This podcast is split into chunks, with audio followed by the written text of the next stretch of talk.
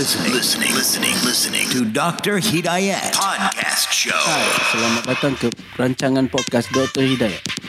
Hari ini uh, saya ingin menjawab soalan-soalan yang telah diemailkan kepada saya. Um, soalan pertama adalah um, saya tidak mempunyai masa untuk melakukan senaman ataupun berdiet. So, bagaimana saya ingin menurunkan berat badan?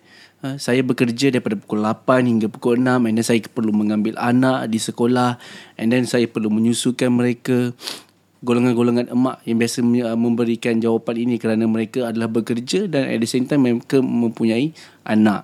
Jadi, apakah yang uh, mereka mengatakan mereka tidak ada masa untuk melakukan senaman? Mengapa begitu?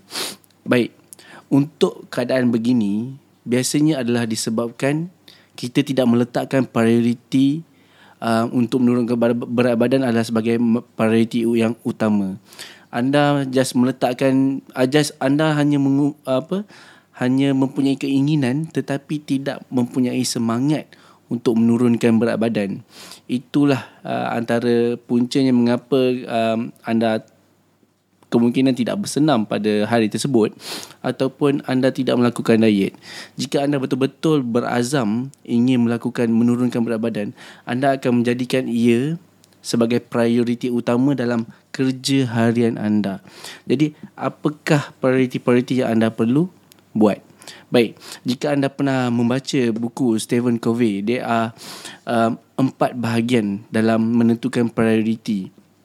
Pertama adalah penting dan segera. Bermakna kerja tersebut penting dan perlu segera dilakukan. Kedua adalah penting tetapi tidak segera. Ketiga adalah tidak penting tetapi segera dan keempat tidak penting dan tidak segera. Contohnya, penting dan segera adalah anda perlu uh, menyiapkan tas-tas contohnya uh, jika anda seorang student ataupun jika anda sedang bekerja anda perlu menyiapkan kerja anda pada masa yang ditetapkan. Kerana kalau tidak anda tidak boleh uh, anda makan gaji ataupun mungkin anda student anda perlu menghantar research ataupun proposal ataupun task yang perlu dihantar kepada uh, staff uh, kepada uh, anda punya pengurus ataupun pensyarah. Jika um, penting yang kedua adalah penting tetapi tidak segera. Bermakna ia, ia adalah um, benda yang anda ingin lakukan tetapi benda tu tidak memerlukan anda untuk membuat sekarang. Ha, jadi apa yang kita ingin buat sebenarnya adalah ber, termasuk di dalam uh, kategori ini dan sebenarnya kategori inilah yang perlu kita utamakan di dalam hidup kita. Okey, minta maaf. Dan yang ketiga adalah uh, contohnya tidak penting tetapi segera seperti menjawab telefon ya. Uh, jika yang dan contohnya yang keempat adalah tidak penting dan tidak segera jika anda melayari Facebook and then berchatting membuang masa itu adalah tidak penting dan tidak segera. Jadi anda perlu meletakkan prioriti anda dalam meletakkan prioriti tersebut di dalam hidup anda. Jadi jadi anda perlu meletakkan bahagian nombor dua itu sebagai prioriti utama supaya anda tahu apa yang anda ingin capai dalam hidup. Jadi walaupun kerja anda tu penting tetapi jangan letakkan ia sebagai prioriti utama dalam hidup anda.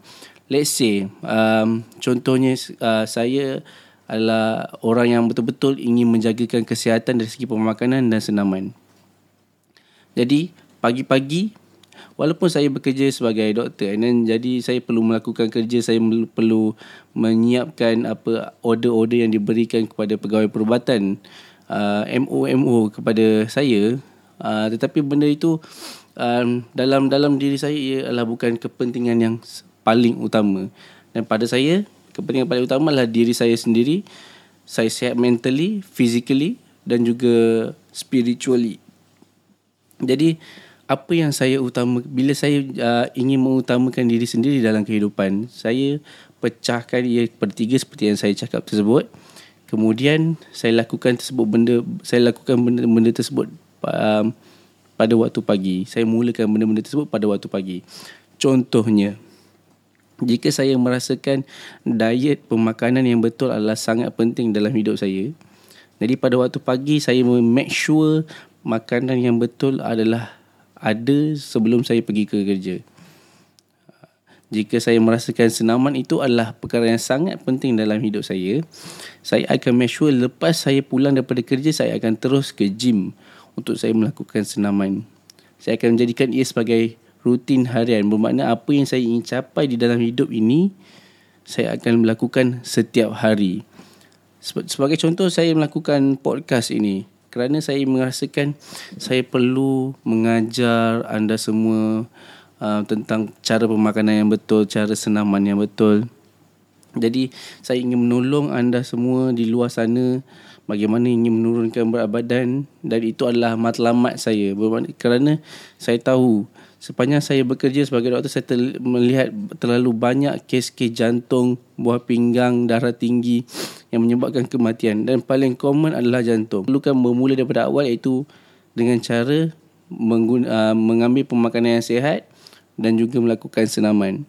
Jadi itu matlamat saya. Jadi saya melakukan podcast ini setiap hari untuk saya uh, memenuhi kepentingan hidup saya, prioriti utama saya. Jadi saya lakukan benda ini setiap hari. Jadi jika anda rasa anda meletakkan sesuatu perkara itu sebagai prioriti utama dalam diri anda, benda tersebut tidak akan menjadi masalah. Uh, benda hanya akan menjadi masalah jika anda tidak meletakkan anda hanya mungkin meletakkan ingin menurunkan berat badan adalah daripada list yang kelima dan list yang pertama dan kedua tersebut adalah kerja-kerja anda jadi anda uh, saya saya kira bila anda tidak mempunyai uh, semangat ataupun keazaman dan anda tidak meletakkannya sebagai prioriti utama, ia tidak akan berlaku. Jadi sebab itulah anda lihat anda perasan anda tidak mempunyai masa walaupun anda ingin lakukannya. Jika anda ingin melakukannya, anda akan mencari masa. Seperti saya, uh, saya sudah mempunyai seorang anak dan mempunyai uh, isteri dan anak. Jadi apa yang perlu saya lakukan untuk make sure yang uh, apa yang saya ingin lakukan tu uh, uh, di, dapat dibalancekan dan dapat diseimbangkan dengan apa yang apa yang sepatutnya saya lakukan. Jadi let's say pagi pada, pada waktu pagi saya akan make sure makanan yang saya pilih adalah sihat supaya saya tahu pemakanan badan diri saya uh, adalah de, dalam kondisi yang terbaik dan saya boleh bekerja dengan keadaan yang body yang optimum. Maksudnya saya punya tenaga yang optimum pada waktu pagi. So itu saya mengambil shake uh, minuman ultralight aminotin daripada Forever Living dan saya campurkan dengan uh, pisang dan juga susu sebagai ia sebagai uh, makanan utama saya ketika saya sebelum pergi ke kerja. Jadi anda pun perlu melakukan begitu sekiranya anda merasakan menurunkan berat badan adalah prioriti utama anda.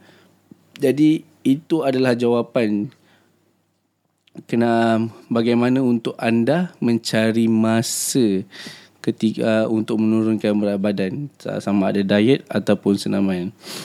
Jika anda ingin mendapatkan suplemen apa yang sama yang seperti yang saya ambil, anda boleh layari drhidayat.com slash FLP uh, Saya ulangi drhidayat.com slash FLP Ataupun um, sekiranya anda ingin mendapatkan tips-tips kesihatan Diet penurunan, penurunan badan yang berkesan daripada saya Anda boleh layari drhidayat.com Dan uh, isikan nama dan email anda jika anda mempunyai sebarang persoalan, just reply tersebut, reply daripada email-email yang saya hantar dan uh, make sure soalan-soalan anda tu spesifik supaya saya boleh menjawabnya. Jika anda cakap uh, saya mempunyai uh, berat badan yang berat badan sekian-sekian-sekian bagaimana untuk turunkan berat badan ah? Ha? Soalan tersebut ter- terlalu general dan ia agak sukar untuk saya menjawab soalan tersebut.